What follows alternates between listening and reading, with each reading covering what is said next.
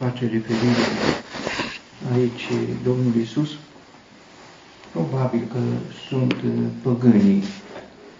Și noi făceam parte dintre națiuni, ceea ce caracterizează pe cei dintre națiuni este că sunt fără Dumnezeu. Așa, fără Dumnezeu în lume. Și așa eram și noi, în timp ce cei din Israel l-au cunoscut pe Dumnezeu, între națiuni nu. Și sunt aceștia a doua categorie care și ei se roagă. Rugăciunea este o preocupare naturală, spontană, carnală, mentală. Aș putea să spun că e foarte larg răspândită, chiar și între cei necredincioși, cei dintre națiuni. În anumite momente și ei se roagă. Este, într-un fel, manifestarea acelui gând al eternității care este pus în om și care nu s-a șters în totul. Practica lor este de a repeta și de a spune într-un fel și ei multe vorbe sau aceleași vorbe care nu au rost.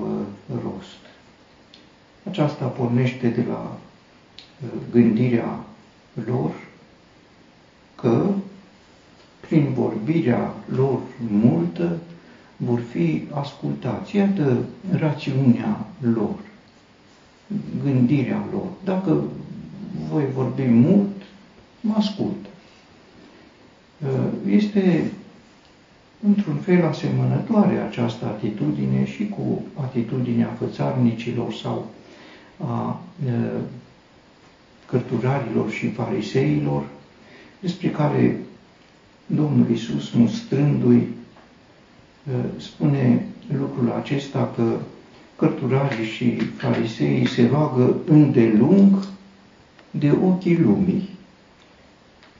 Deci, cărturarii și fariseii ca să se arate oamenilor, iar cei dintre națiuni gândind că vor fi ascultați. Nu e mare deosebire între unii și alții, chiar dacă ca și poziție sau cunoștințe, deosebirile sunt mai mari. Vorbirea multă este pregătită prin gândire, aceasta e un lucru nepotrivit, cel puțin pentru manifestarea în adunare, o pregătire mentală prealabilă. E o manifestare uh, a națiunilor, a păgânilor. E păgânește să te pregătești ca să te rogi. Pentru că niciun copil nu se pregătește când vine la tatăl său ci îi spune spontan lucrurile. Dacă te pregătești deja, înseamnă că e o relație artificială, oficială.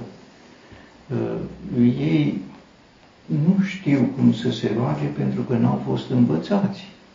De aceea, sigur, cuvintele Domnului Isus sunt uh, folositoare să te rogi după cum crezi că e bine sau cum gândești că e bine. Nu.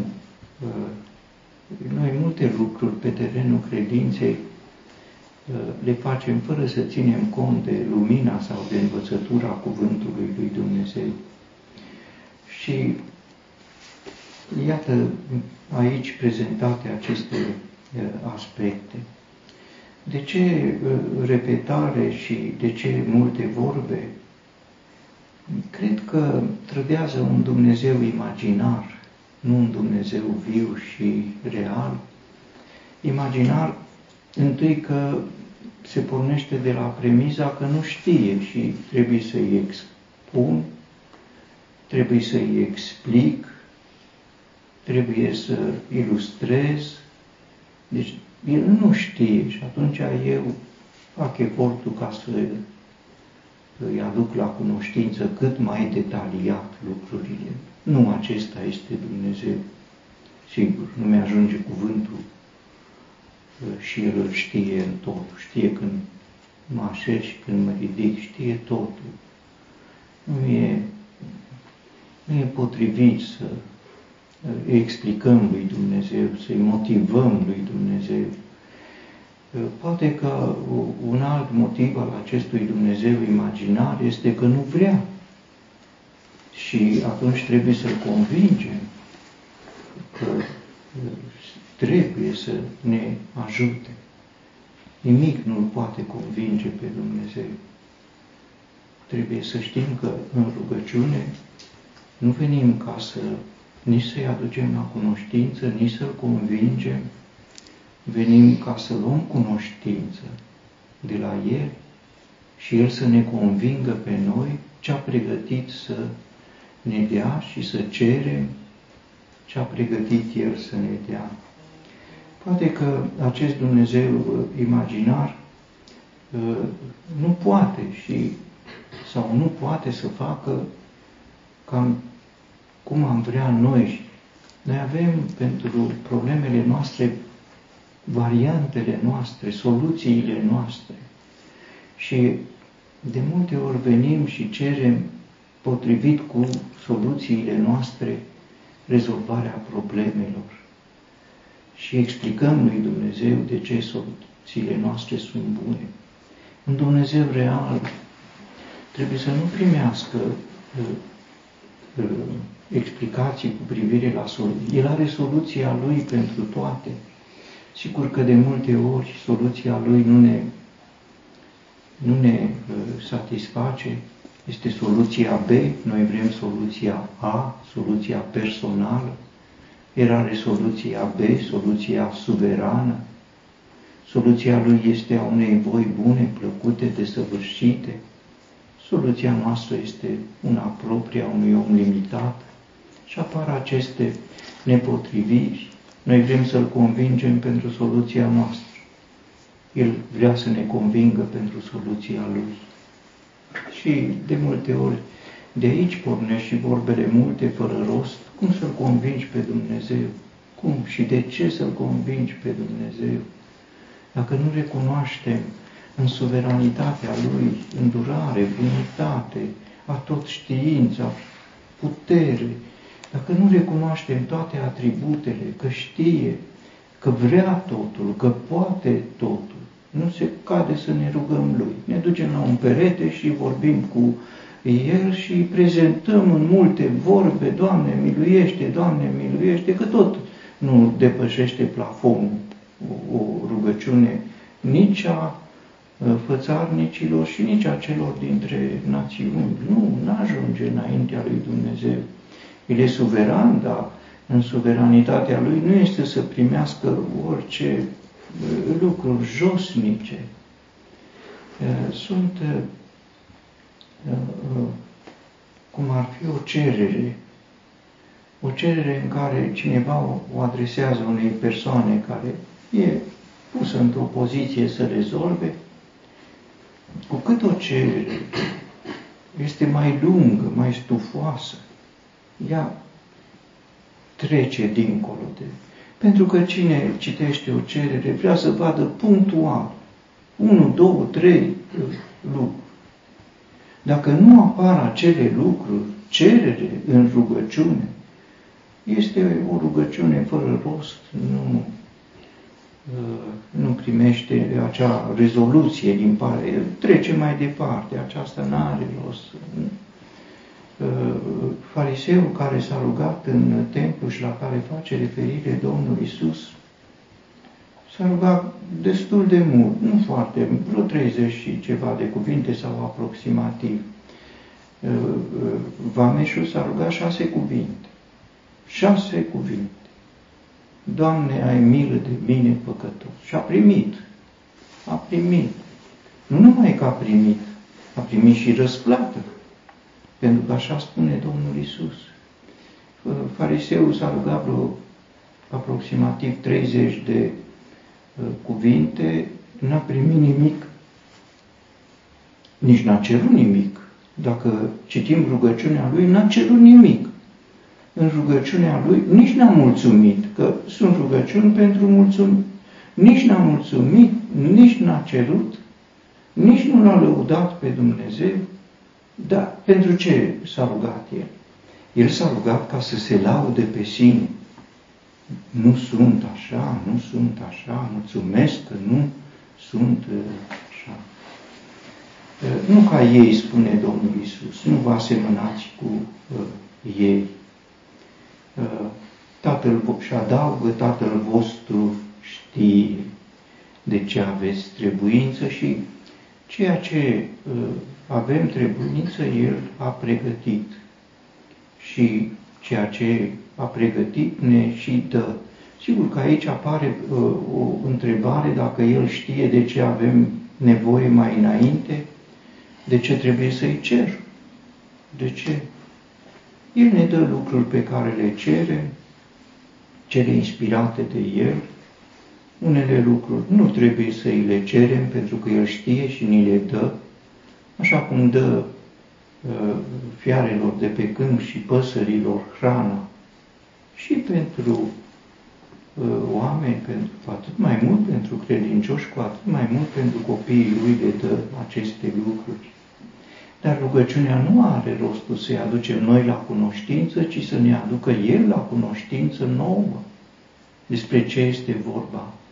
Pavel s-a rugat, uh, având un țepuș în carne, un sol al lui Satan ca să-l părmuiască, s-a rugat lui Dumnezeu să ia acel uh, țepuș. Așa a gândit el, era soluția lui. Uh, s-a rugat odată, N-a primit niciun răspuns, s-a rugat a doua oară, niciun răspuns, s-a rugat a treia oară și i s-a spus, harul meu îți este de ajuns. Deci răspunsul la uh, rugăciune a fost nu. Nu. Nu. Dar a primit uh, ceea ce Dumnezeu uh, socotea că este mai bine pentru Pavel și anume harul uh, este de ajuns și Pavel este uh, foarte mulțumit cu uh, lucrul acesta. El, el spune, el mi-a spus, el mi-a spus, harul meu ți este de ajuns, pentru că puterea mea se desăvârșește în slăbiciune. Deci foarte bucuros mă voi lăuda mai degrabă în slăbiciunile mele ca să locuiască peste mine puterea lui Hristos.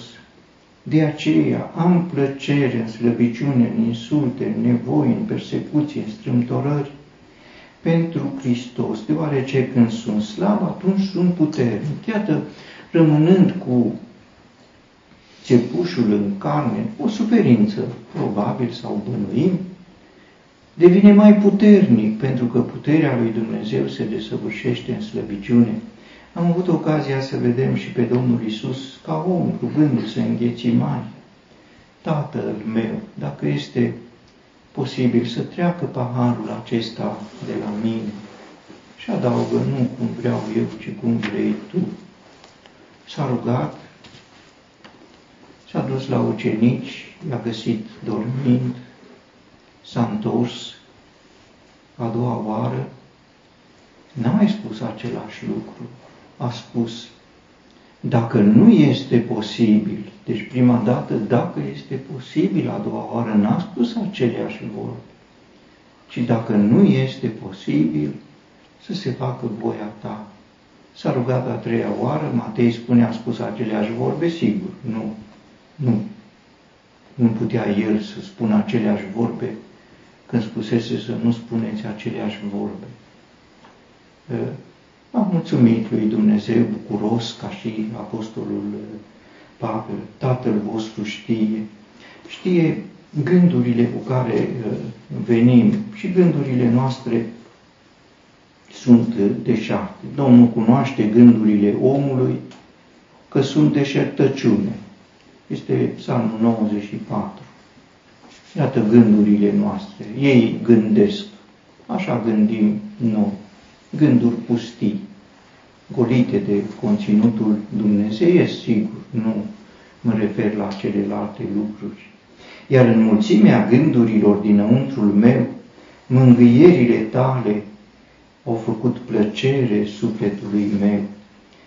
Mângâierile lui Dumnezeu ne mângâie faptul că Tatăl nostru știe, numai lucrul acesta, știe de ce avem nevoie și că nu uh, ocolește o nevoie a noastră. Uh, este un cuvânt în profetul uh, Ieremia pe care l-am citit și ne-l amintim de multe ori cu uh, multă bucurie și cu mult uh, uh, folos. Pentru că eu cunosc gândurile pe care le am cu privire la voi, zice Domnul, gânduri de pace și nu de rău, ca să vă dau un viitor și o speranță. Și voi mă veți chema și veți merge și mă veți ruga și eu vă voi asculta. Când vă voi asculta? Când venim nu cu gândurile noastre, ci când venim cu gândurile de la El.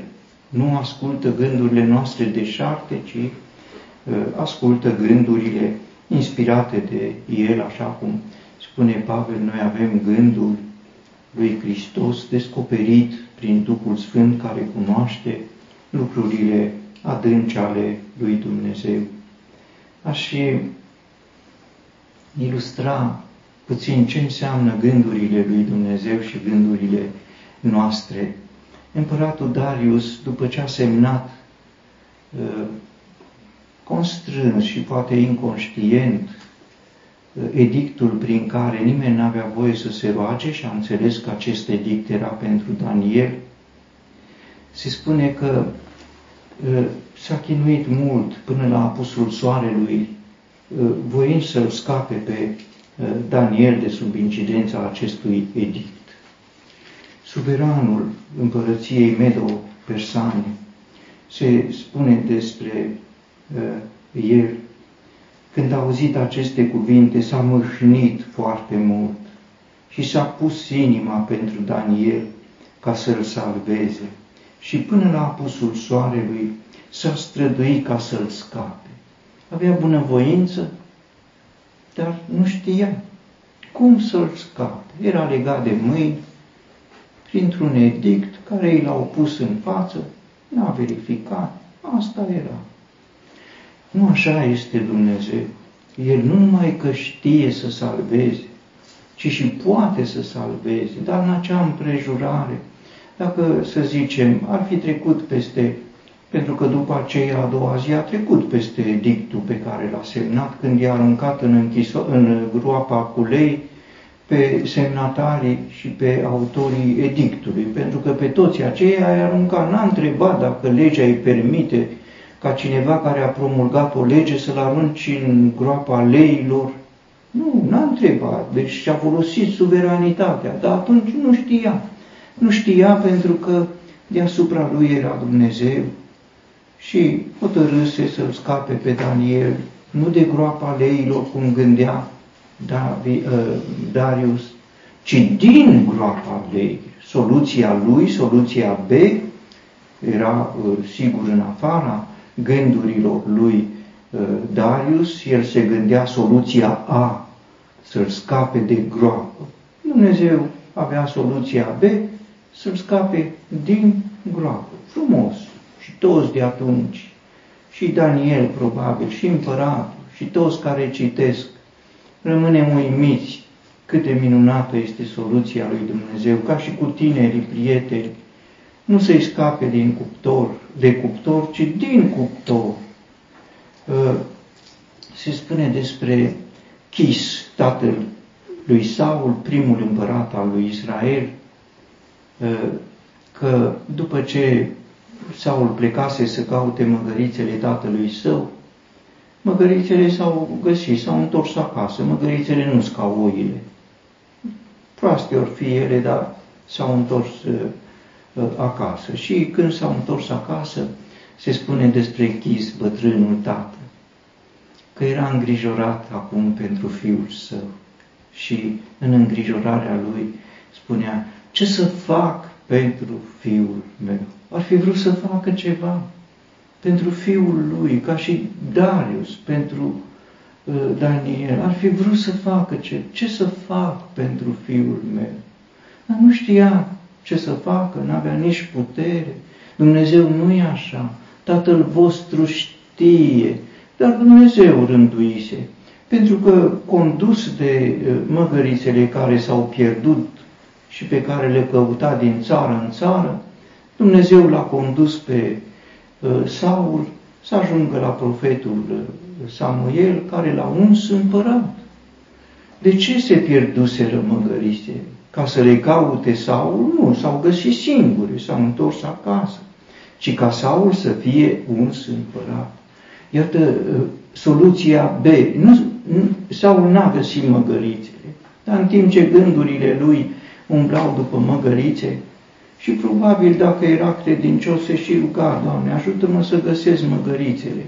Soluția lui Dumnezeu era să nu găsească măgărițele, pentru că avea să-i ofere să găsească o împărăție. L-a făcut împărat peste Israel. Soluția lui Tatăl vostru știe. Oamenii nu știu oricât de mari ar fi ei, dar Dumnezeu știe. Despre uh, când via pe care a sădit-o Dumnezeu în uh, profetul uh, uh, Isaia se spune ce ar mai fi fost de făcut pentru via mea și nu i-am făcut. Acesta este gândul lui Dumnezeu. Ce să fac? Vrea să facă totul ce este necesar, dar potrivit cu gândurile lui, nu potrivit cu gândurile Tatăl vostru știe. Așa spunea Domnul Isus și e un un motiv, doar acesta Tatăl vostru știe, să ne ducem cu gândurile acestea înaintea Lui, nu cu gânduri de șarte, mă duc să-L conving. Nu. Rugăciunea este și un dialog cu Dumnezeu, un feedback. Mă duc cu gândurile mele și primesc gândurile Lui. Dar dacă eu tot repet, tot repet, tot repet, nu mai am timp să primesc răspunsul Lui. El vrea să răspundă, să spună, nu cere asta, că eu am altceva pregătit, cu mult mai bine. Cerem aceasta, nu cere aceasta, pentru că nu e potrivit cu demnitatea mea. Se spune despre Daniel că atunci când a auzit că s-a semnat uh, edictul, s-a dus în camera lui de sus și s-a rugat în felul cum se ruga și mai înainte. Nu i-a spus lui Dumnezeu, Doamne, salvează-mă de groapa lei. Nu i-a mulțumit lui Dumnezeu și s-a rugat cum se ruga și se schimbase ceva, dar n-a cerut de la Dumnezeu, mă și gândesc ce absurd ar fi fost și ce jenat s-ar fi simțit să-i fi cerut lui Dumnezeu, Doamne, scapă-mă de groapa leilor, când Dumnezeu avea hotărât să-l scape din groapă. S-a rugat obișnuit și l-a lăsat pe Dumnezeu să își împlinească uh, uh, voia. Aceasta este rugăciunea. Uh, când va fi în cer, aceasta le spunea Domnul Isus în Galileea, pe muntele fericirilor. Când va fi sus în cer, Domnul Isus este cel care va spune știu. Nu va mai spune Tatăl vostru știi, știu.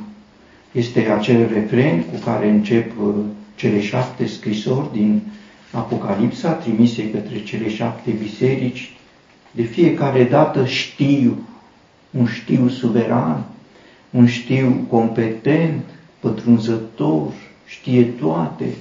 Și apoi propune soluții. Pentru fiecare adunare, o soluție. Ă, pentru adunarea din Laodiceea, se spune, știu lucrările tale, dar mai înainte de aceasta se prezintă ca începutul creației lui Dumnezeu. Începutul creației lui Dumnezeu, cel din tâi lucru pe care l-a făcut Dumnezeu este lumina. Nu? Ăsta e cel din tâi. Se prezintă ca fiind lumina, lumina absolută. Dumnezeu este lumină. O lumină pătrunzătoare, cunoscătoare, care știe, acei ochi pătrunzători care uh, văd și cunosc totul. Și ce spune Domnul Isus în Îngerului Bisericii din adunării din Laodiceea, spui, tu spui, sunt bogat, m-am îmbogățit, n-am nevoie de nimic. Așa, cu, cui spunea? Tu spui, cui spunea? Spunea în rugăciune, nu? Tu spui. Aproape că aș putea să spun că uh, îngerul acesta se ruga ca și fariseul din templu. Pentru că și fariseul se lăuda cu realizările lui. Tu spui, sunt bogat, m-am îmbogățit, n-am nevoie de nimic. Dacă n-am nevoie de nimic, nu cer nimic. Ca și fariseu. Fariseul nu cerea nimic pentru că era prea plin de el însuși. Nici acesta nu mulțumește. Dacă sunt bogat, ar trebui să mulțumească, dar are o bogăție care nu mulțumește, pentru că va spune Domnul Isus că de fapt el este sărac. Și ce spune Domnul Isus este acesta. Nu știi. Deci, știu, El, Domnul Isus, El, tu nu știi. Nu știi că ești ticălos, nenorocit, sărac, orb și gol. Dar nu spune doar ca o constatare lucrul acesta, ci spune ca să ofere soluții, ca cel care zice n-am nevoie de nimic și care nu-i cere lui Dumnezeu nimic, să fie conștient că are nevoie și să știe ce să ceară de la Dumnezeu. Îi spune, te sfătuiesc să cumperi de la mine. Să cumperi, sigur, poate că ne surprinde, nu trebuie să ne surprindă, este răspunsul adecvat la ce spune el. Ai spus că ești bogat? Cumpără de la mine. Îmi dai mie bogăția aia și, sau din bogăția aia, care nu are nicio valoare, că el își făcea iluzie, că ești sărac. Îmi dai mie și eu îți dau. Ce vroia Domnul Isus? Aur, curățit prin foc și haine albe.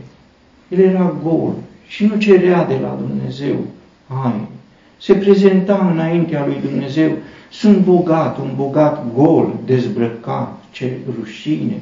Și sigur o să spunem, sunt imagini. Nu, asta e dialog, asta nu e imagine. Asta este un dialog între cer și pământ. Acesta este rostul Domnului Isus, să ne spună acestea. Și apoi în final spune, sigur, dacă îi spune, te sfătuiesc să cumperi de la mine, unde? Să mă duc în cer? să cumpăr de la el? Nu. Eu stau la ușă și bat. Aici sunt. Nu sunt departe. Nu mai deschidem. Și vom sta împreună.